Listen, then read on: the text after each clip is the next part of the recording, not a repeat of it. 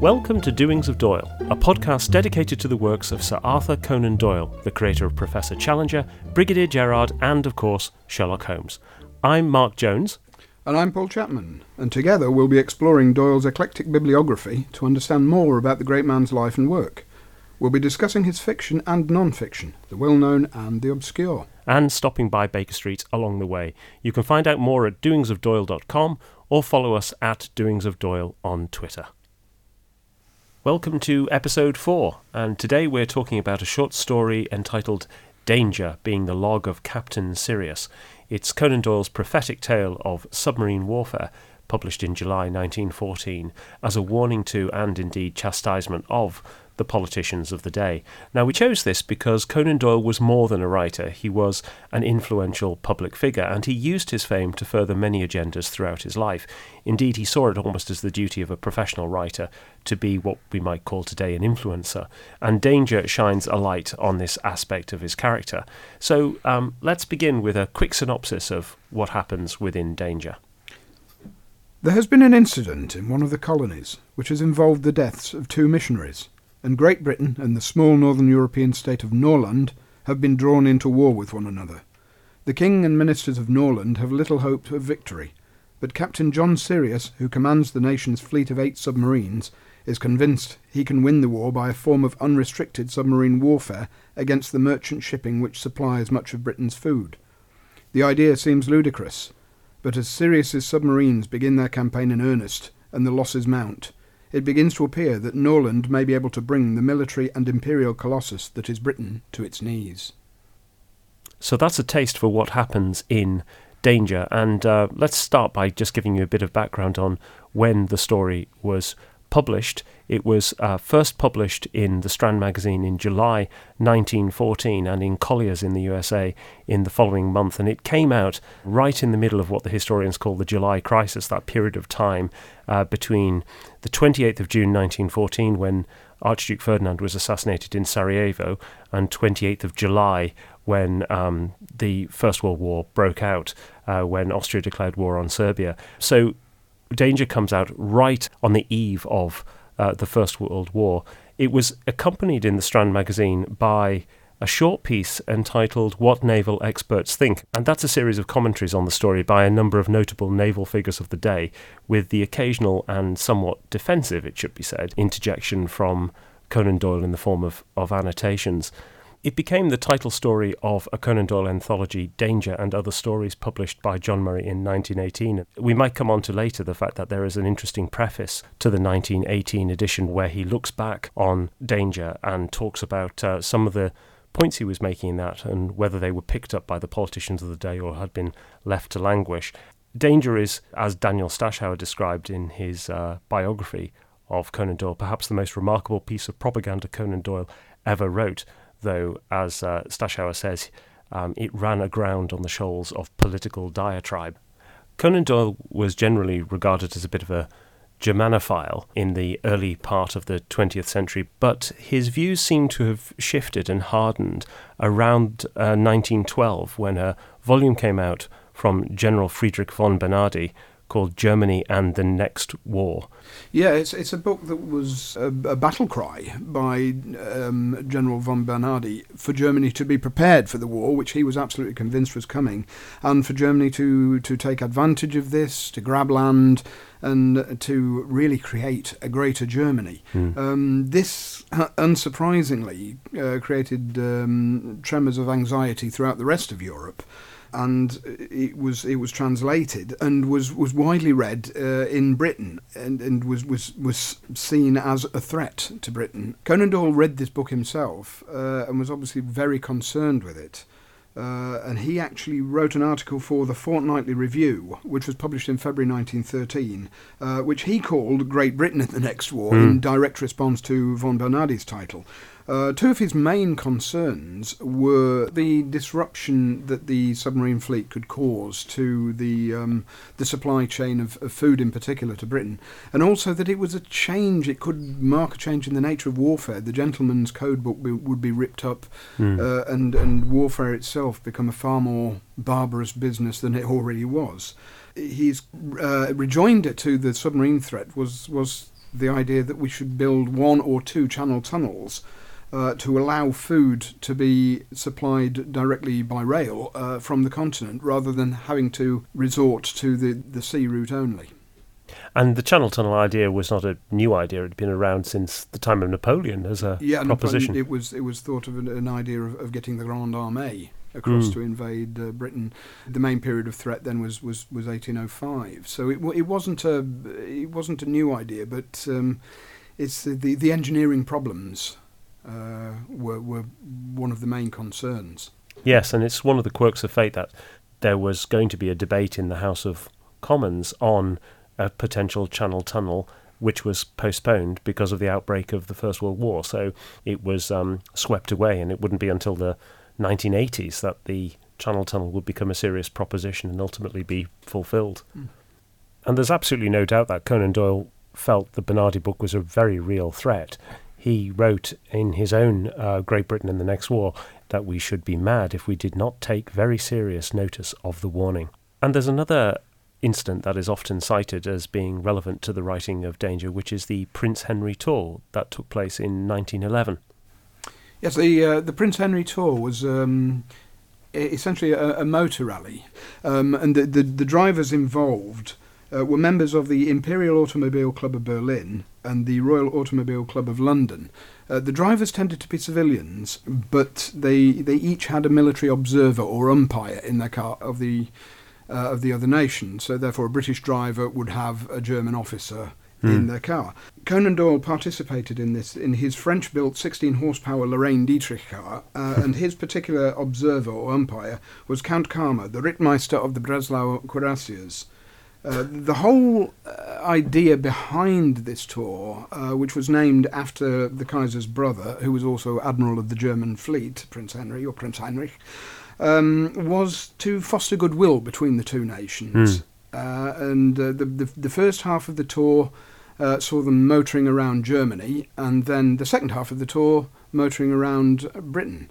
Um, a number of the British officers involved uh, as observers uh, in this rally were highly sceptical um, of the real motives behind uh, this this apparent goodwill gesture, uh, believing that the, the German officers involved wanted to motor around Great Britain simply to take observations, um, take note of facilities of interest, and map out the country ready for a possible invasion. Hmm. A lot of people have commented saying that the tour was a big turning point in Conan Doyle's attitude towards Germany, although actually in Life in Letters there is a letter that indicates that he doesn't really see the German threat materializing in the course of this somewhat bad tempered car rally. And in fact, he comments more on the attitude of the British drivers at that point in time. But there's another figure who is around in the rally who has his own take on Conan Doyle's view, and that's um, Swinton. Yes, uh, he, he, he- this was the future Major General Ernest Swinton, who would go on to become one of the co-inventors of the uh, the tank in 1916. He was along as one of the, the British umpires and was one of the, the, the sceptical officers, and he perceived Conan Doyle's view uh, to be rather naive. Um, And he says um, in his autobiography, Though it seemed to many of us British that the whole tour was a piece of bogus appeasement on the part of the Kaiser's government, quite a number believed in the genuineness of the gesture. Curiously enough, among these was the late Sir Arthur Conan Doyle, who was a member of the British party. He and I were discussing this matter on the morning of the 9th of July on the deck of the Norddeutsche Lloyd liner Großkurfürst as we steamed up Spithead, when the news of the arrival of the Panther at Agadir came aboard. Conan Doyle turned to me. Yes, it does look fishy, I admit, was his reply to my unstated query. But personally, I don't think you are right. Well, in 1914, he learned the truth. So there's implication there that Swinton thought Conan Doyle was a little bit naive. Uh, yes, and, and he notes in, in one of his other books, um, Eyewitness, which was published in 1932, uh, in a footnote, um, that in 1912, after the appearance of General Friedrich von Bernhardi's sinister and illuminative book, Germany in the Next War, Conan Doyle's views changed considerably. Hmm. And it's intriguing that uh, Swinton picks up on the Panther incident. Yes, the uh, the incident referred to was um, the arrival of the German gunboat Panther in Agadir in Morocco, which precipitated uh, a crisis between the German and French governments, mm. uh, which resulted in the end uh, in an agreement that the French would have full interest in Morocco. Uh, and Germany was uh, granted rights in certain parts of the French Congo. It was believed at the time that it would be a colonial incident of some kind that would, would kick off a European war. This was the age of the uh, the scramble for Africa, and it's it's uh, it, is quite fascinating that Doyle picks up on this, and the war that occurs in danger is actually kicked off by uh, the killing of two missionaries in in an unnamed colony. Yeah. Conan Doyle actually wrote the story around May 1914, shortly before he set off to the USA for a tour of um, North America, and uh, he actually set sail for that tour on the Olympic, which is a a liner that appears within the story Danger, as we shall see. Um, so it was written in May, published in July, but in between those two dates, in June 1914, another commentator, Admiral Percy Scott, wrote a letter to the Times uh, that essentially argued many of the same points that uh, Conan Doyle makes in Danger about uh, Britain's lack of preparedness for uh, submarine warfare. So Danger comes out in July 1914, as we've said, but it's almost the culmination of several attempts to get across Conan Doyle's concern about um, British military and particularly naval preparedness for the war that was to come. Um, he'd attempted a very direct approach there in uh, Great Britain in the next war in response to the Bernhardi article. But he also attempted this in, in fiction as well. And I think there are probably three works that are worth referencing at this point in time. The first is the adventure of the Bruce Partington plans, a Sherlock Holmes story uh, that came out in the Strand in December 1908, which is obviously about the uh, loss of the plans for a um, impressive new British submarine. Uh, Mycroft Holmes says naval warfare becomes impossible within the radius of a Bruce Partington's operation. So, in that story, Conan Doyle expresses an interest in the potential of the submarine and how it can have an, a, a material impact on warfare. He's also making a general point about um, the laxness of uh, British uh, measures to mm-hmm. uh, protect their own interests. And this is something that he also alluded to in the Naval Treaty in 1893, where a treaty is uh, stolen from under the nose of a British official, and Sherlock Holmes is brought in to try to identify uh, the culprit mm. and to uh, return the treaty. The second piece is The Last Galley, which is a short story that came out in the London magazine in November 1910 and then appeared in a collection called Tales of Long Ago. And The Last Galley is essentially the British naval question in parable. The story is about um, the last galley of Carthage returning home following defeat at the hands of the Romans. And uh, on the deck, the captain and the politician recount how the hubris of their own people has led to their destruction. Uh, they take solace in an interesting prophecy that uh, someday Rome too will fall. Um, and indeed that a small tin island to the west, uh, better known as uh, the British Isles, will one day take up Carthage's trident as queen of the waters. And the story ends with the Carthaginian galley taking two Roman galleys with it to the depths, uh, leaving Carthage to be razed to the ground. It's a really terrific short story um, and probably deserving of a, a podcast in and of itself. But essentially, in The Last Galley, Conan Doyle is making many of the points he makes in Danger about um, politicians being overly concerned with their own political battles and less with the um, imminent danger facing their country. And then the third attempt is Danger, which is in many ways the least subtle of the three, and uh, and it's the one that has um, the least amount of story I would suggest. It, it's it's it's almost a, a, a, polemic essay in story form mm. more, more, than anything else. And the Last Galley, the uh, the it, it, part of the problem with the Last Galley is it, it's too subtle. Yes, it is. it is, and I think this is Conan Doyle realizing that he has mm. to be much more on the nose to get the message mm. across. Um, and it's it's interesting as well with the Bruce Partington plans that Mycroft's comment about um, naval warfare becoming impossible in the vicinity of a Bruce Partington submarine is that, at this point Conan Doyle is still thinking about um, conventional naval warfare. Yes, he is. Uh, he's not even considering this idea of sinking merchantmen and no. and attacking the civilian population no. using submarines. No. So let's come on to the story itself. And being the log of Captain Sirius, let's start with Captain Sirius himself. Where do you think the name comes from, Paul? Well, the, the, the name is symbolic um, Mm. taken from the, the, the, the dog star, the, the brightest star. And um, Sirius is obviously meant to be the brightest star of the Norland Navy. Um, and it, it- it's it's interesting as well in that you look at um, the, the, the, Latin origins of the name, uh, and you can compare this to, to Captain Nemo. Uh, in Yes. Jules Verne's 20,000 Leagues Under the Sea, which was certainly a book Doyle's very familiar with uh, and Nemo Latin for for no one, no man. He's he's a, it's to mark that he's a citizen of, of, of nowhere and a citizen of the world. And Sirius's name is similarly used to um, to show that he is the brightest spark uh, of this particular navy. Mm. Um, and Sirius is really the only character we get in Danger.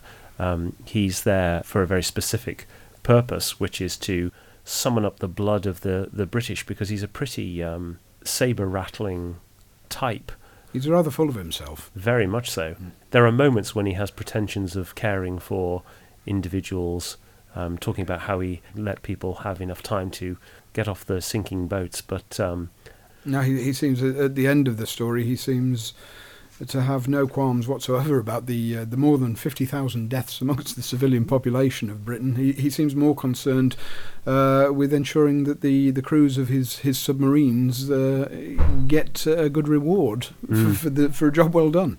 Uh, the political rhetoric is is turned up to eleven on this one. Really, I mean, he's he's there are some quite astonishing lines in there. Ah, Johnny, Johnny Bull. I said as I looked at them, "You are going to have your lesson, and I am to be your master." I mean, this is not subtle stuff from from Conan Doyle at all.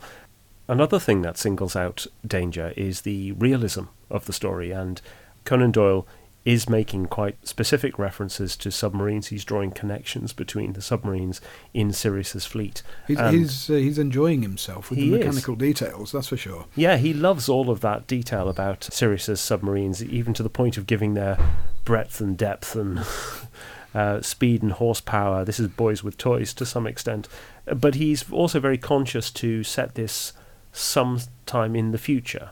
So when he is describing the submarines, he describes how four of them are of the old quotes the old F class uh, equivalent of the British boats, but they were relatively new at the time of writing. So this is Conan Doyle setting it slightly in the future, and then he has um, four other ships. He claims are 25% advance upon the older boats, which is Conan Doyle not going into the technical detail. It's rather vague. It's very, very vague at this point in time. And um, he actually names all of the submarines uh, after the Greek letters of the alphabet Alpha, Beta, Gamma, Theta, uh, Delta, Epsilon, Iota, and Kappa. And anybody who's familiar with Greek alphabet but will know that there are a couple of letters there missing and they're in a different order. But there's another bit of realism in the story that's really very poignant, which is when Sirius's submarine sinks, the line of the Olympic, which was a real ship, and uh, it was actually the ship that Conan Doyle sailed to America in in May 1914, shortly after writing the story. So presumably he had the Olympic in his in his mind as being the ship that he was going to be conveyed on, but uh, it mirrors directly what happened with the the Lusitania in 1915. The sinking caused an international outcry, and it was an incident that almost brought the USA into the war two years earlier. as it were. And interesting, one of those aboard and lost aboard the Lusitania was Charles Frohman, who had uh, pushed the William Gillette Sherlock Holmes play. Yes, indeed. It's, it's also interesting to note that one of the other ships sunk uh, by by Sirius and his fleet is the Orontes, and you Mhm. can't help but wonder if this is the same ship that brought Dr. Watson back from India. Yeah, indeed. Yeah, very good point. And for all the story is realistic in the technical details, Conan Doyle deliberately keeps some distance between um, uh, the fiction and the reality in the description of the enemy nation. Um, so, what do we know about Norland in the in the story, Paul? We, we know that it's a a small country, um, and the, you know, the name Norland, as suggested, is somewhere in northern Europe. It's, it's essentially a sort of Ruritanian sort of Mm. country. It's a small principality. We know it has a king. Um, it, it's it's in some ways this is a traditional case of, of you know, the mouse that roared, the, the small country that can bring a big country to its knees. Mm. Um, and D- D- Doyle is making the point at the end of the story um, that, that if a small country can do this, just using a fleet of eight submarines, just imagine what a big country like Germany could do if they employed these tactics. Yeah, absolutely. Now, we said at the outset that this is a prophetic vision of submarine warfare, so we really need to think about how accurate danger was. And the answer is it was uh, pretty darned accurate. Germany began the war by using U boats against uh, British capital ships, but that tactic wasn't terribly effective, so they moved on to attacking merchant shipping in what became known as unrestricted submarine warfare. And there were really two waves of, of submarine warfare. The first wave began around October 1914, and it really took the uh, the British off guard. The British response was to arm merchant vessels and essentially ask them to race towards U-boats, forcing them to sink where they'd be less less effective. Then, in May 1915, a German U-boat sank the uh, the Lusitania, a British ocean liner carrying munitions about 11 miles off the south coast of Ireland, and that ultimately led to the USA demanding cessation of unrestricted submarine warfare under threat of, of joining joining the war. So there was then a, a pause until the second wave, which began in February 1917, and this time the German tactic had the explicit aim of sinking 600,000 tons of British shipping each month. To put that into context, the British only had 20 million tons of merchant shipping uh, at the beginning of the the Great War. So it was a very specific campaign targeting food supplies and other supplies coming into Great Britain, and it was highly effective. Within uh, a month, a quarter of all the shipping en route to Britain was sunk, and the British supply of wheat had dropped to, to six weeks. But the resumption of submarine warfare in 1917 brought the USA into the war, and over the course of the next 18 months, the British and the Allies got much more savvy to uh, submarine warfare and they were able to respond. So there are these two waves, and there's a sense in which danger accurately predicts perhaps the first wave of unrestricted submarine warfare, but maybe not so well the second wave. Sirius has it rather rather too easy. Mm. You feel in, in the story, and in in some senses this detracts from the story because unlike the real U-boats, he is hunter without particularly being hunted. Mm. The, the the British response to Sirius's campaign is is rather flaccid. The the the tactic is shown in there of, of ships zigzagging to avoid the, the, the submarines, but there's no sense of, of what actually happened uh, and the logical uh, defence against this is to, to form convoys of merchantmen with naval ships of the line and spotter planes all together used in coordination against the submarines. Yes. Uh, there, there is a mention of hydroplanes uh, Mm. being used as spotters in the story, uh, but there's, there's there's no sense of their real real danger to the submarines, uh, and, and certainly not that the submarines are going to be attacked in, in, in any real sense. The, the, the one submarine that is sunk in the story, it's it's purely because they've been careless. Yes, they get shot by an armed merchant Mm. ship. Uh, I, I think um, Conan Doyle does quite a good job of reflecting the the perils and dangers that face the submarine crews. Mhm. There are is quite a lot of description about how they can make their munitions extend further and how they share oil and other things to Mm. extend their range and reach and the problems of the Mm. Marconi um, communications. But ultimately, there is no direct threat to Sirius's fleet No, there- from the British. there's- unfortunately, there's no psychological element to the story. I mean, uh, that's not his intent, but it, it does detract from this piece as a story. There's no sense of the claustrophobia aboard a submarine, for No. instance. No, there isn't at all. Um, the other thing that Conan Doyle is unable to predict, of course, is development of technology. So there was improved wireless communications over the course of the war, but also the invention of the depth charge around 1916. So there are things that he couldn't quite foresee. And but one of the common criticisms of the story at the time, and we'll come on to that with what naval experts think, was the British retaliation is not covered. And, and Sirius's approach towards attacking uh, neutral ships is also rather too blasé. Uh, for instance, you know, sinking an American ship, uh, he, he simply says this can be sorted out by the insurance companies. Yeah. He doesn't take into account that the Americans would, would directly threaten Norland themselves. Yes, and that's the uh, uh, and that obviously is what come, comes to pass. I mean, there's a there's an amazing quote from from Sirius at one point on this uh, point where he says, What did I care about three mile limits and international law? The view of my government was that England was blockaded, food contraband, and vessels carrying it to be destroyed. The lawyers could argue about it afterwards. The prediction that is probably the most shocking is, is, the, uh, is the attack on the Lusitania. It, it is something view. that its original readership would no doubt say, this wouldn't happen. This Mm. just couldn't happen. Mm. And Mm. within less than two years, it had happened. Yes, that's right. Yeah, and um, the Olympic actually had a bit of a war service itself. It became um, a troop ship uh, and was nicknamed Old Reliable because it was uh, it was the one that was constantly ferrying soldiers backwards and forwards to the continent. Um, I mean, famously, it was one of three of the Olympic class liners. The other being the Britannic, which launched in 1915, and perhaps more famously, the Titanic in 1912. One of the nice things about Danger is that when it was printed in the Strand magazine, it was uh, accompanied by a short article called What Naval Experts Think, in which uh, 12 commentators, of whom seven were admirals, all responded to Conan Doyle's story. On the whole, most people agree with the central tenet that um, food security is a critically important issue. There's quite a lot of support, almost unanimous support, I would say, for the concept of building a national network of granaries and having enough supply. There's also quite a bit of support for the notion of a channel tunnel. But Conan Doyle doesn't get away with a complete clean sheet in the reviews. There are several people who regard it as being somewhat fanciful. There's a wonderful comment from Admiral William Hannam Henderson, who says that uh, the sinking of the Olympic is not realistic because big ships do not sink quickly. But of course, the Lusitania went down in 18 minutes.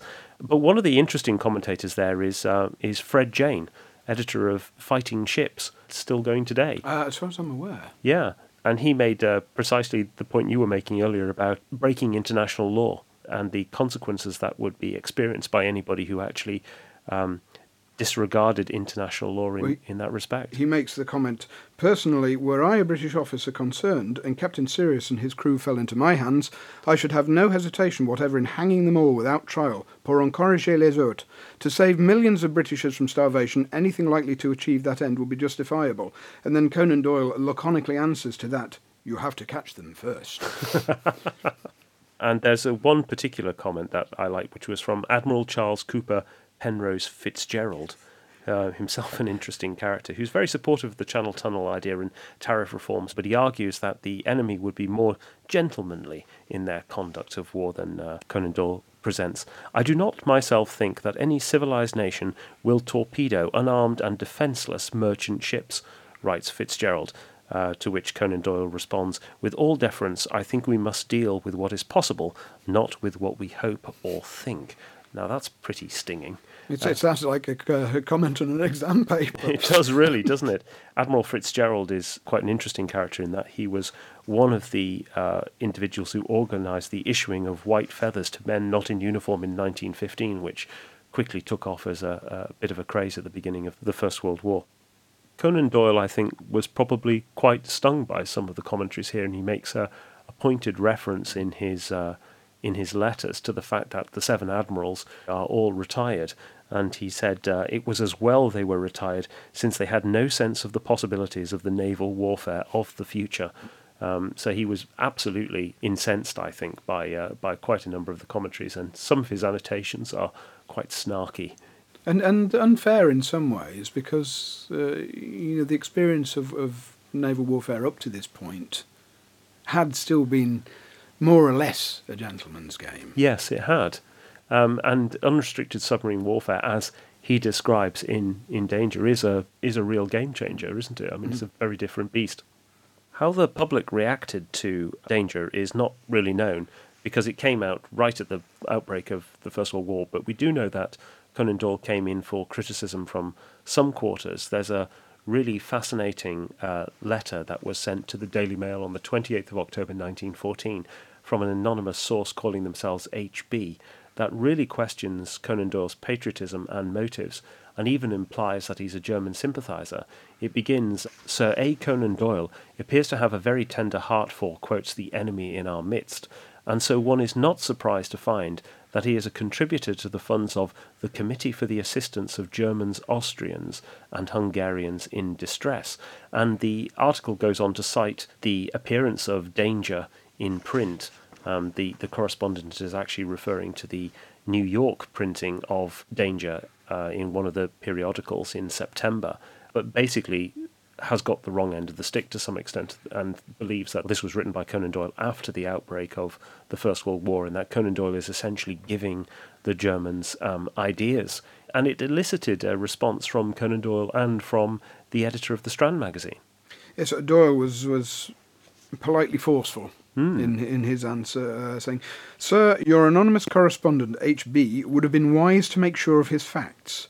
The story to which he alludes, Danger, was written in the spring, published in July, and consisted of a warning of the growing power of the submarine, with its special danger to Great Britain. Events have shown how far such a warning was justified. Uh, and uh, Conan Doyle was then backed up by uh, Greenhough Smith, the editor of the Strand magazine, who wrote, Sir H.B., who in his letter which you have published charges Sir Arthur Conan Doyle with having written an unpatriotic story, has got his facts all wrong. The story in question first appeared in the July number of the Strand magazine a month before the outbreak of the war and was accompanied by a symposium of naval experts. Hmm. And uh, we just have to say thank you there to Alexis Barquin at the uh, Arthur Conan Doyle Encyclopedia, who was uh, really helpful in finding that HB letter for us. Now, there is a sting in the tail to the HB article in that the story started to circulate that Germany may indeed have taken inspiration from Conan Doyle's Danger. An article printed in the London Times on February 18, 1915, entitled Six Weeks with the Enemy, recounted a, uh, uh, a Times correspondent in Germany at the time of the announcement of the attack on merchant shipping, and in it, several, quotes, well informed Germans pointed to Conan Doyle's story as the source of inspiration. One uh, individual is quoted as saying, His story, Danger, will tell you far better than I can what we intend to do. Um, Conan Doyle made an immediate response to the press in which he stated he was very pained at the accusation and that his intention was only to rouse um, the country to the potential danger he foresaw. Nevertheless, the story seems to have stuck, and there is an article in the New York Times dated 3rd of May 1917 in which uh, tribute is paid in uh, a Reichstag committee to Conan Doyle as the only correct prophet of the present condition in the European war. It's something that was almost certainly stirred up as propaganda to upset the British. It's a bit, bit of mischief making. Bit of mischief, yeah, and I, I think it probably reflects quite strongly on the fact that Conan Doyle was a well known, well respected figure at this point in Mm, time, and if they could put him down in any way, shape, or form, that was going to be uh, of help to the, uh, to the German war effort. Uh, but there's another connection back to Swinton here. Yes, because because Swinton, um as as well as uh, being a, a, serving military officer in the uh, Royal Engineers, uh, was also a, a writer of military-themed speculative fiction, and his stories appeared in in Blackwood's magazine, Strand magazine, and the Cornhill magazine. And one of the stories he wrote later in his career, called D two or Across the Mahogany. Uh, was originally withheld. He wrote it in 1922, uh, but it was not published until 1934, when it was quite clear that it would not put ideas into the minds of the general staffs of potential enemies. Uh, the story itself dealt with biological warfare, and the uh, the time he lifted the embargo on its publication was after the publication of a book called Wehrwissenschaft by Professor Ewald Banse, which brought the ideas into the public sphere. But it shows the worries of, of, of fictional speculation on, on these sort of subjects. Mm, mm. And while we're on the topic of speculative literature, Danger is a story that can be seen as part of a, a genre of uh, fiction known as invasion literature. Can you tell us a bit more about that, Paul? Yes, it's a whole uh, school which, which seems to have um, really come into being um, with with the story uh, entitled "The Battle of Dorking" uh, by uh, another serving officer, George Tomkyns Chesney, uh, which was serialised in Blackwood's magazine in 1871 in the wake of the Franco-Prussian War. Um, and in it, he, he speculated about a, a, a German-speaking enemy invading England and uh, how we must be ready for this and uh, you know, what what might happen. It seems to have set off a whole uh, subgenre of this sort of fiction, uh, much of which is is not great literature, but interesting um, in its its um, cultural aspects. The the next uh, major entry uh, in in the field uh, is, a, is is a book called The Great War in England in 1897 um, by a guy called William Le Queux. Mm. This was published in 1894. Le Queux was um, a hack journalist, very, very good at self publicity. His, his um, autobiography was entitled Things I Know About Celebrities. I think it's things I know about celebrities, kings and crooks, and he was emphasising his own importance. Um, but he um, changes the enemy in this story, and it's it's France and, and, and Russia. There's still this um, atmosphere of, of, Russophobia very much in the air in the late 19th century, uh, but the joint threat of France and, and Russia uh, lessened considerably in the Edwardian era, uh, with the Entente Cordiale between Great Britain and France in 1904 and the Anglo-Russian Convention in 1907. Mm. Germany then was really perceived as the main threat. One of the other very important books in this whole subgenre actually appeared before those treaties, and it was the Riddle of the Sands by Erskine Childers, yeah. uh, which in which a couple of um, yachting chaps spot preparations for a German invasion of the uh, of the east coast. Uh, Le Queux re enters the picture in 1906 with his book The Invasion of 1910, in which it, Germany is the enemy this time. And a further entry uh, is by the rather more sophisticated writer Saki, um, mm. the pen name of H.H. Uh, H. Munro, who was actually to be killed in the First World War himself. Yeah. Um, but he wrote a book uh, called When William Came, a story of London under the Hohenzollerns, which uh, depicts life in Britain after a German invasion. Uh, when does um, Buchan's 39 Steps come out? That's 19... 1915. 1915, yeah. but that was written before. Yes, he, he wrote it uh, in a period of, of recuperation from illness. Mm. Um, that that again, th- we've got another, we've got subgenre upon subgenre, in that that's invasion literature. It's also spy literature. Yes, and Riddle of the Sands is often regarded as being the first modern one of the first spy, spy novels real as well, spy novels, it? Yeah, um, and then you, you've got another sub subgenre, if you like, with with um, science fiction elements. H.G. Uh, mm. Wells uh, was was particularly busy in this. Uh, he wrote a, a, novel in 1908 called The War in the Air, which predicts um, airship warfare when a fleet of German zeppelins flies across and bombs New York. Mm. interestingly, Conan Doyle uh, hadn't really seen the potential for military use of airships except as reconnaissance spotters. He he didn't envisage the bombing of cities from the air. No, it's one of those sort of military blind spots, a bit like he didn't didn't entertain the idea of submarine to submarine warfare. Mm, which, which it, it's just this kind of strange fixed idea that, that he had on, on certain things. I mean, it, it does seem very odd with the airships idea because you know, once you've got planes, the obvious thing seems to be drop bombs from them. Mm, but, um, but but Wells also um, foresaw another military technology, uh, wrote a short story called The Land Ironclads in 1903, which foresaw the introduction of the armoured fighting machine and the tank. And Wells was engaged in a legal battle over who was to be identified as the originator of the tank. Yes, there are a number of people who were, were eligible for that title. The, uh, the, the, the tank was ultimately created by committee, but um, some people were obviously more important than others. And one of those in the lead uh, of these claims was, again, General Swinton. Mm. Um, and the legal dispute was between Wells and him. Wells claimed that the idea was his from the, the land ironclads. Mm. And I suppose you can also include H.G. Wells' War of the Worlds 1898 as being an example of invasion literature, although it's slightly more towards the apocalyptic subgenre. Yeah, and, and again, it, it does fit into the, um, the, the invasion school of literature, and it, it's interesting. Writers uh, of that time, British writers at that time, seem to have delighted in, in trashing the southeast of England. uh, the Martians, you know, tramp over the same territory that, that the Germans and the French and the Russians do in, in, in various other stories.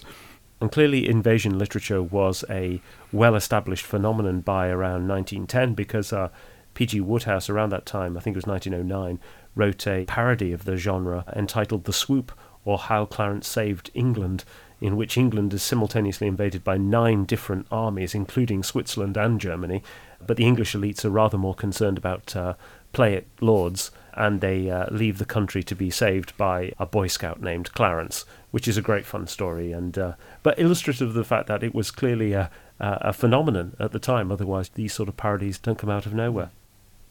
So, as we said at the beginning, Conan Doyle really saw it as uh, his duty as a writer to also be a, a public figure, and he used his fame and popularity to argue for a great many causes throughout his life divorce law reform, body armour for troops, uh, spiritualism, of course, most famously. He actually got his knighthood not for his uh, Sherlock Holmes stories or for any of his fiction, but uh, ostensibly for his uh, defence of British action in the Boer War, which uh, earned him a knighthood in uh, October 1902. But by this time, 1914, Conan Doyle is a very well known, very well respected figure, which is probably why the uh, the Reichstag were able to make good use of him in uh, propaganda efforts in, in 1917. And he was ludicrously active as a public figure in preparation for this uh, podcast, I quickly looked at one newspaper in 1914, and Conan Doyle appears in a whole range of listings. Uh, he he's responding to allegations that he plagiarized um, a French novel for his uh, Challenger story, The Poisoned Belt. He speaks as president of the Divorce Law Reform Union. He appears uh, to argue against the shooting of birds. He takes place in an amateur billiards championship. He writes in favor of a reservist force. So he's an incredibly active figure, pushing a whole range of different things. So, what do we know about what he actually did during the First World War, Paul?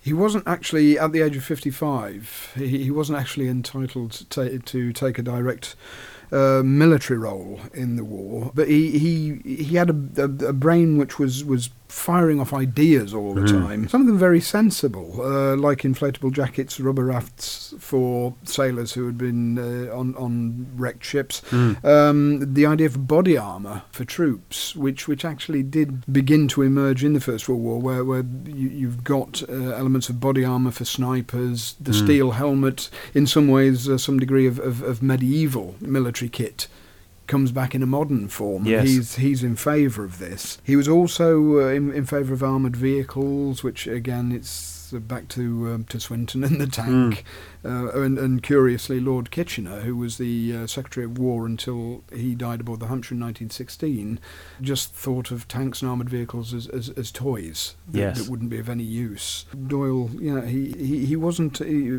just full of cranky ideas. He, mm. he had some very uh, very useful ideas, but he he did have a character which wound up um, mm. some of the senior military uh, characters. He'd never actually served in the military himself in any professional sense. He'd served in the uh, in the Boer War, but as a doctor rather mm. than than a, than a, fighting soldier. So inevitably, he came up against a, a wall of military intransigence with, with, with some of his ideas. Yeah, and one example where he very obviously oversteps the mark is in his arguments in favour of a civilian reserve corps where he took it upon himself to actually organise his own dad's army, as it were. Forerunner of the, the Home Guard, yeah. yeah. And actually, the War Office rapped him on the knuckles and immediately outlawed all of these non official. Uh, but they put him on the committee that then discussed uh, the establishment of an official reserve corps. And in fact, Conan Doyle's uh, unit became the first official unit of this reserve corps, the Crowborough Company of the 6th Royal Sussex Volunteer Regiment. So Conan Doyle did see that uh, suggestion come into force he did uh, also briefly visit the front as an independent observer in uh, 1916, and I think it's claimed that uh, somebody asked him what Sherlock Holmes was doing during the war, and that was what prompted him to come back and write his last bow in uh, in 1917. But probably one of the most fascinating and least well recorded examples of Conan Doyle getting involved in the British war effort was um, his attendance at the War Propaganda Bureau meeting of the 2nd of September 1914. This was a secret meeting led by the Liberal MP Charles Masterman to uh, enlist British authors in service of the uh, the British cause, and it famously was attended by Ford Madox Ford, by H. G. Wells, G. K. Chesterton, Thomas Hardy, Galsworthy, and uh, and Conan Doyle. Conan Doyle wrote a piece entitled "To Arms," with exclamation mark, like danger. That was actually written before the meeting and, and published afterwards. But Conan Doyle appears as a signatory among those other esteemed authors in a letter to the press which appeared under the title British Authors and the War in newspapers towards the end of September 1914. The meeting remained a secret until I think the 1930s. Probably his greatest contribution for the uh, War Propaganda Bureau was indeed the publication of his last bow in, in 1917. Yes, in um, his his last bow does answer the question of what did Sherlock Holmes do in the First World War, and it, it again coming back to the um, the literature we discussed earlier. Uh, Holmes's principal job at the start of the war was to break a German spy ring. Mm. Um, again, very very 39 steps. Yes. Um, but he also use, breaks the spy ring um, using the disguise of an Irish Fenian. So in this story, Conan Doyle is is showing his patriotism in two ways. He- Hmm. He's, he's showing Holmes infiltrating the uh, the the Irish nationalist groups um, and using that infiltration to break the, the German infiltration of, of Great Britain. So there's this this double layer of Holmes's patriotism. Um, and perhaps you know, Doyle had felt stung by the criticism thrown at Danger, Mm. um, and his his response is to write his last bow, uh, which you couldn't get a more patriotic story. Uh, and it does end with, with one of the most famous quotes from the entire canon, Yeah. um, where after the defeat of von Bork, the German spy master, Holmes turns to Watson and says, There's an east wind coming all the same. Such a wind as never blew on England yet. It will be cold and bitter, Watson, and a good many of us may wither before its blast. But it's God's own wind none the less, and a cleaner, better, stronger land will lie in the sunshine when the storm has cleared. And that uh, is in really stark contrast to to Danger, where the mood is very much to scare and to intimidate British people into preparedness for the war. That final section of Last Bow is very much about there is hope for the future. And the, the, the strength of that quote is, is shown in its repeat use in uh, one of the Basil Rathbone Sherlock Holmes Mhm. features, The Voice of Terror, where Mm. the same quote is used to reply to the Nazi menace. Mm.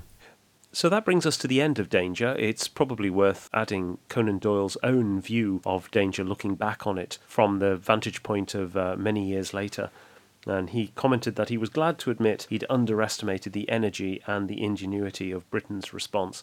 So, for all he had painted a very bleak picture of Britain's chances against unrestricted submarine warfare, he was ultimately happy to be proven wrong in this instance. So, Paul, what are we looking at next time? Next time we'll be examining two uh, interrelated stories from the Round the Fire series, The Man with the Watches and The Lost Special. Very good. So, two stories to look forward to next time. If you've got any comments or questions about the podcast, please contact us on Twitter at Doings of Doyle, or you can visit the website doingsofdoyle.com where you can get access to the show notes. Until then, we hope you enjoyed the podcast and please join us for the next one. So, it's goodbye from me. And goodbye from me. Goodbye.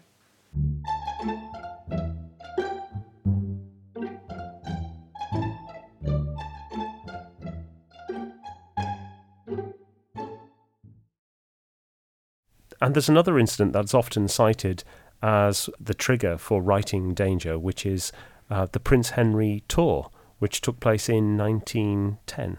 11. Oh, bollocks.